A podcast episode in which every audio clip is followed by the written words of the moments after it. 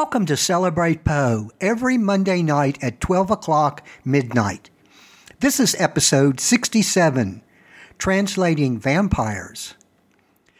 This is George Bartley, and I'd like to welcome you to a special two part edition of Celebrate Poe. Uh, but first, I'd like to apologize for mentioning in the last episode uh, that this episode was going to be about the Black Vampire, the first vampire story written in the United States. When I got into the story, I had no idea that it was so complex. It deals with some various serious issues, and I want to be sure to give it the attention it deserves. For example, many scholars feel that the use of a vampire in the story, the sucking of life out of a victim, is a metaphor for slavery. Now, wrap your head around that one. And now, this was written in the early 19th century. And already they saw racism as a major evil. And the black vampire, with its use of black insurrection, is very much ahead of its time, again, especially for the early 19th century. So I'm going to really delve into the black vampire for the episode coming out at midnight on August the 2nd, and that will be three weeks from today. Now, uh, for the next two weeks, Celebrate Poe deals with the subject of translation using some real world examples. A lot more interesting than it might sound. Next week, I'll be talking about the process of interpreting a play into American Sign Language. In this case, a production of Shakespeare's A Midsummer Night's Dream by the Indianapolis Shakespeare Company at the Taggart Amphitheater on July the 22nd, 23rd, and 24th and then also on July the 29th, 30th, and 31st. I'll be the American Sign Language or ASL interpreter for the deaf on Thursday, July the 29th. I'll talk about the process of interpreting a Shakespearean play using, in this case, America, uh, um, using A Midsummer Night's Dream. Uh, again, this this is Shakespeare spoken English into American Sign Language, and I don't want you to think this is something that uh, that i am doing on a lark or just uh, learned overnight. I mean, I've been doing this for more years than I care to think. This has been my profession. So we're going to really get into this episode, and I think you'll enjoy it too. But the episode for tonight deals with an entirely different dynamic, interpreting poems, static words on a page.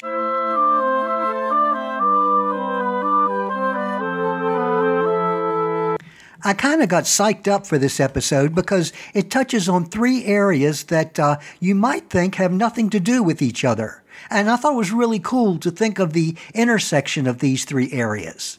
Okay, first is the most famous translator of Poe's works, two, translating poetry, and three, get this, vampires. Yes, vampires. You can even make that part of the intersection.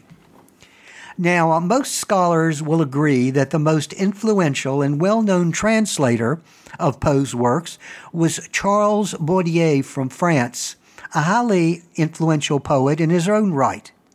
In 1847, Baudelaire became first acquainted with the works of Edgar Allan Poe. He described reading the works as an almost mystical experience and even claimed that Poe's poems and tales had long existed in Baudelaire's own brain but had never taken shape. Baudelaire basically saw Poe as his American counterpart. He then became largely occupied with translating Poe's works, and his translations were widely praised. Now, Baudelaire was not the first French translator of Poe, but his quote unquote scrupulous translations were considered among the best. This podcast plans to devote several episodes to Charles Baudelaire in the future. After all, Poe is widely popular in France, largely due to Baudelaire's translations. As you know, I may I get really excited when I look at the stats for this show. And let me say again, my podcast hosting company does not mind any personal information or anything creepy like that. But I do get an excellent breakdown of where listeners for Celebrate Poe live. Currently over 2,200 downloads in 47 countries. The reason I'm uh, talking about all this is, uh, well, first, uh, not surprisingly, more listeners are from the United States than any other country. But the country that has the second highest number of listeners is France. Edgar Allan Poe, or as they say in France, Edgar Poe, is wildly popular there.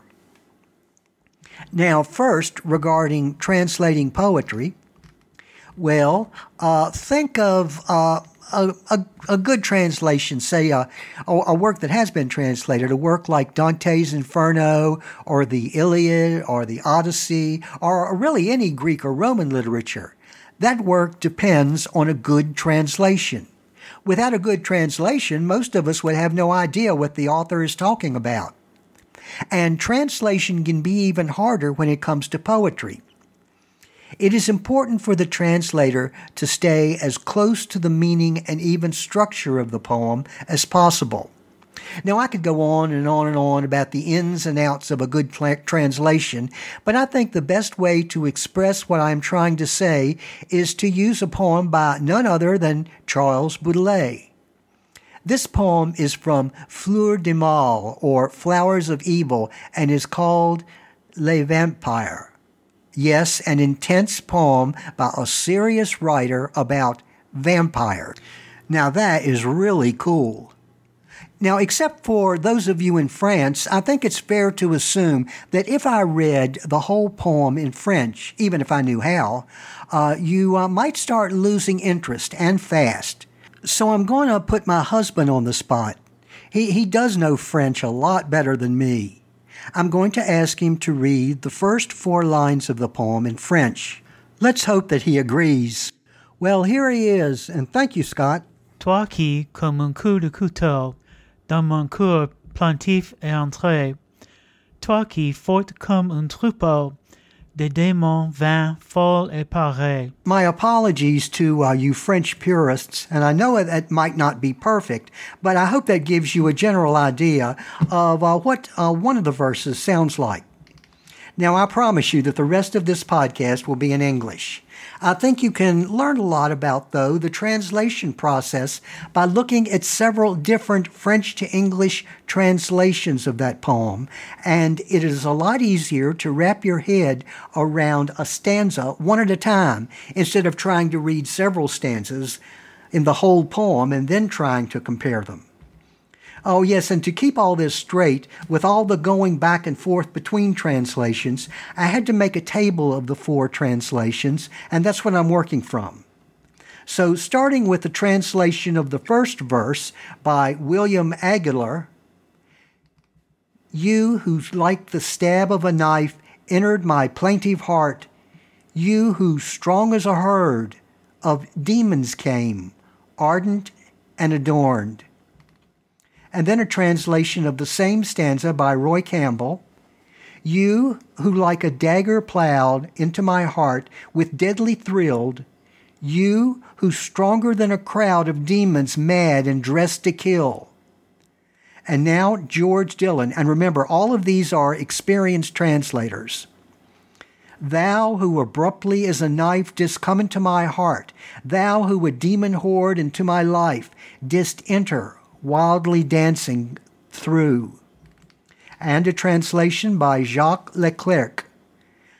Thou sharper than a dagger thrust, sinking into my plaintive heart, thou frenzied and arrayed in lust, strong as a demon host whose art.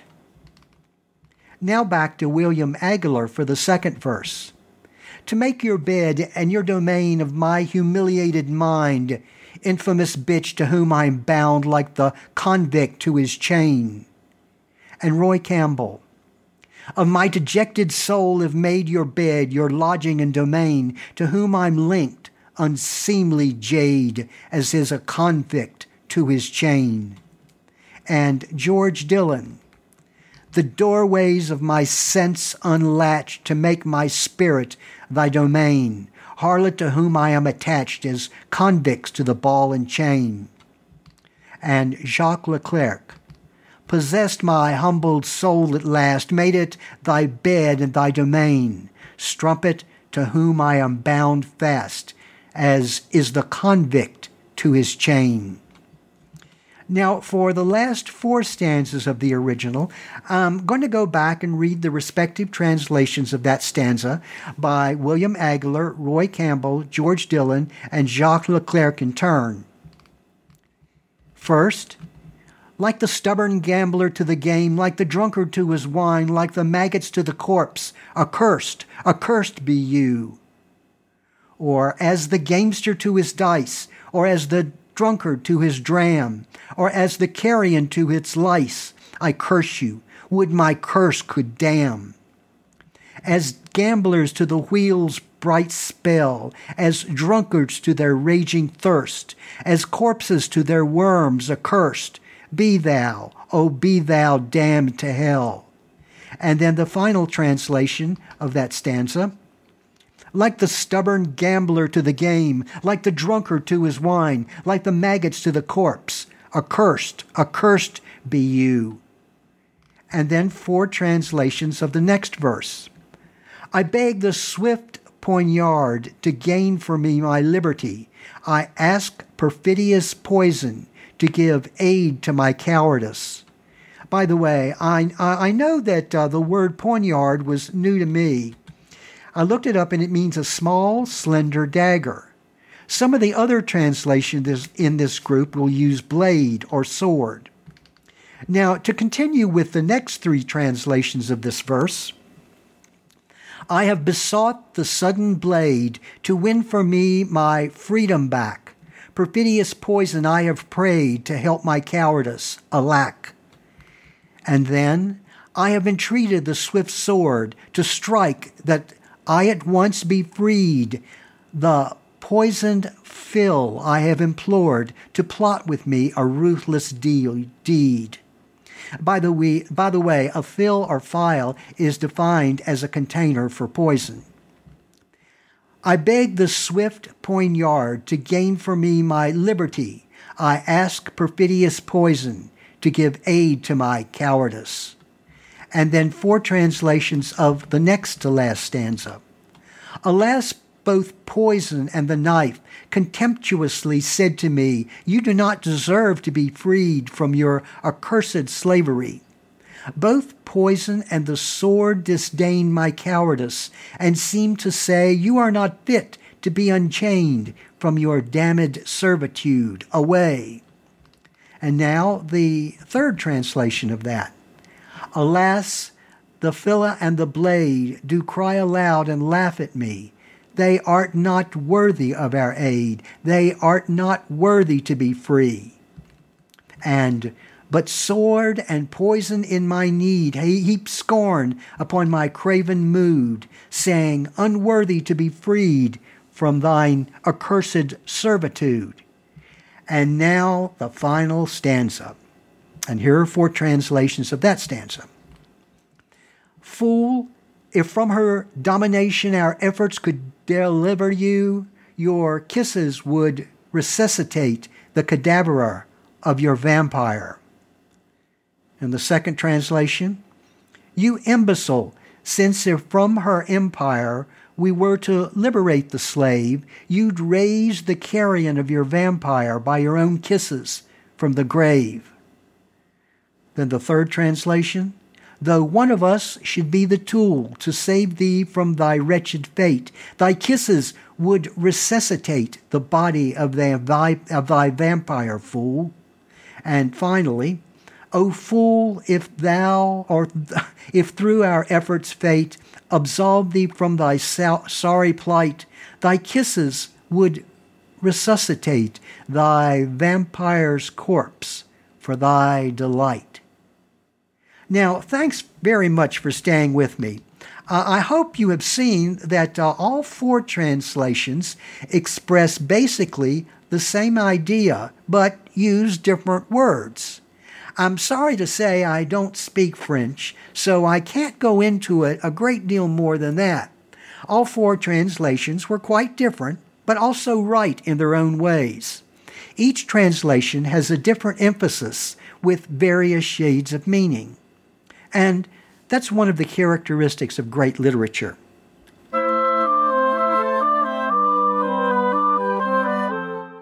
For the rest of this episode, until I get to the sources section near the end, I would like to include a brief section from the next episode of this podcast. Now, Edgar Allan Poe and William Shakespeare both studied classical rhetoric when they attended school in England as young boys, although obviously not at the same time. One rhetorical technique Poe and Shakespeare undoubtedly learned was parallelism. Even speakers today use classical rhetorical devices to communicate with their audiences. Just to use one example, during President John F. Kennedy's inaugural address, he famously said, Ask not what your country can do for you, ask what you can do for your country. Parallelism is expressing and balancing two ideas, something that can be very pleasing to the ears. A similar way of expressing parallelism can be expressed in American Sign Language. It might take some work to figure it out, uh, but it can be very pleasing to the eyes. Uh, this can probably be best expressed by using what is perhaps the most famous line in all of Shakespeare. To be or not to be, that is the question in Act 3, Scene 1. Here is that same line in an original recording by John Barrymore, one of the greatest actors of all time. Some of you might know him better as Drew Barrymore's grandfather. To be or not to be? That is the question. I think that line is especially moving in this situation because this was at a time in his life when John Barrymore was facing his own mortality. Now, that line is made up of 10 English words, and to top it all, none of them are uh, really American Sign Language. ASL has no state of being verbs, and the other concepts can be expressed through non manual motions. So, what you need to do is first analyze the statement. Hamlet is weighing two alternatives life, to be, and death, or not to be. Then he shows that deciding between life and death is the question or dilemma. A signer can therefore sign life on one hand and death on the other hand, literally on one hand, and death on the other, showing that they are alternatives. Then the signer can look at the audience with lowered eyebrows. In ASL, that means this is a which statement, a choice between two alternatives. And the signer can even make it clearer by looking back and forth between the right and left hands to emphasize the decision between life and death. And possibly even putting in which at the end to emphasize it. Of course, it would probably be physically impossible for an ASL interpreter to figure out all of that, uh, to figure out the best way that he or she believes Shakespeare uh, is trying to get an idea across into be or not to be right there on the spot. It takes a lot of planning and figuring out how it all fits together. But it's kind of like a play. I mean, you just don't make up lines on the spot. It takes a lot of practice and a lot of rehearsal and working together. Now, instead of signing 10 words, which are technically not really American Sign Language, the interpreter is signing two or at the most three concepts, much easier to see and a lot easier on the interpreter's hands. And as an added bonus, the deaf audience sees, instead of hears, the parallelism of life and death, deciding between two choices, and they are physically on the same level. So you see, they're definitely a decision, a choice.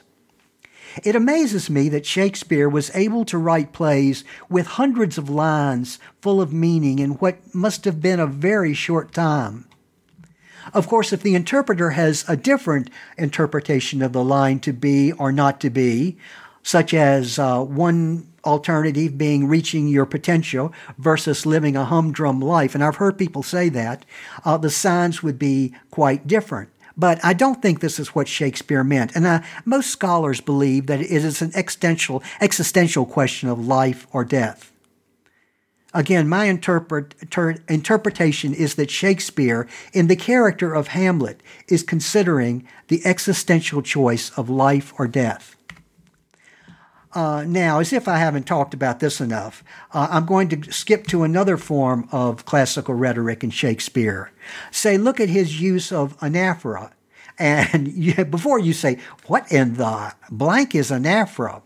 Well, anaphora is defined as the repetition of the same word or groups or group of words at the beginning of successive clauses, sentences, or lines. Anaphora can be expressed in American Sign Language through an emphasis on the words or the group of words being repeated. Let me show you what I mean.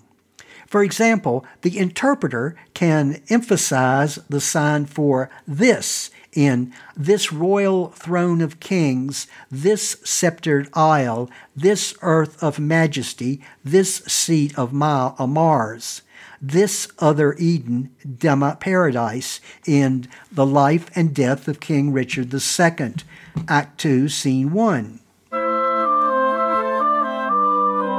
Sources for this episode include Flowers of Evil by Charles Baudelaire, Translating Poetry by Daniel Weissbort, Edgar Allan Poe, Rhetoric and Style by Brett Zimmerman, Signing Shakespeare by George Bartley, Will in the World How Shakespeare Became Shakespeare by Stephen Greenblatt.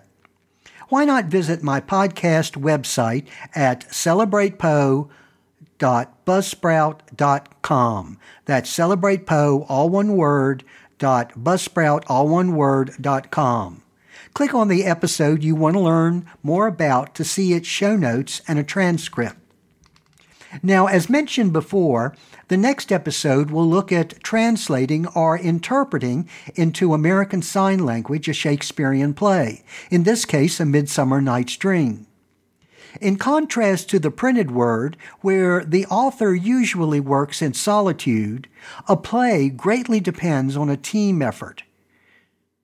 And the Indianapolis Shakespeare Company is a great group of actors who exemplify the best of that effort. In the future, Celebrate Poe will be taking a deep dive into the life and writings of Poe, starting with some of the influences on his writing. There are so many subjects involved in trying to understand Edgar Allan Poe and his complex works, but I feel that a solid understanding of his greatness rests mainly on two aspects. First, his creativity, and by creativity, I'm including his inspirations and imagination. And I believe the second main reason for his greatness is his use of language, his understanding of words and how to use them, especially in producing an effect. Before this podcast deals with Edgar Poe's education in England, I want to concentrate on vampire and even werewolf stories uh, that uh, may have served as a major influence on the writer. Then Celebrate Poe will specifically cover Poe's years as a child in England, especially his education. I am finding some exciting stuff regarding the information that he learned, especially in the form of classical rhetoric, to become one of America's greatest writers. Discussing classical rhetoric might seem a bit dry when you first look at it, but I have a feeling that you will find it fascinating and understand Edgar Poe in an exciting new way. Thank you for listening to Celebrate Poe, a deep dive into the life, times, and works of America's Shakespeare, Edgar Allan Poe.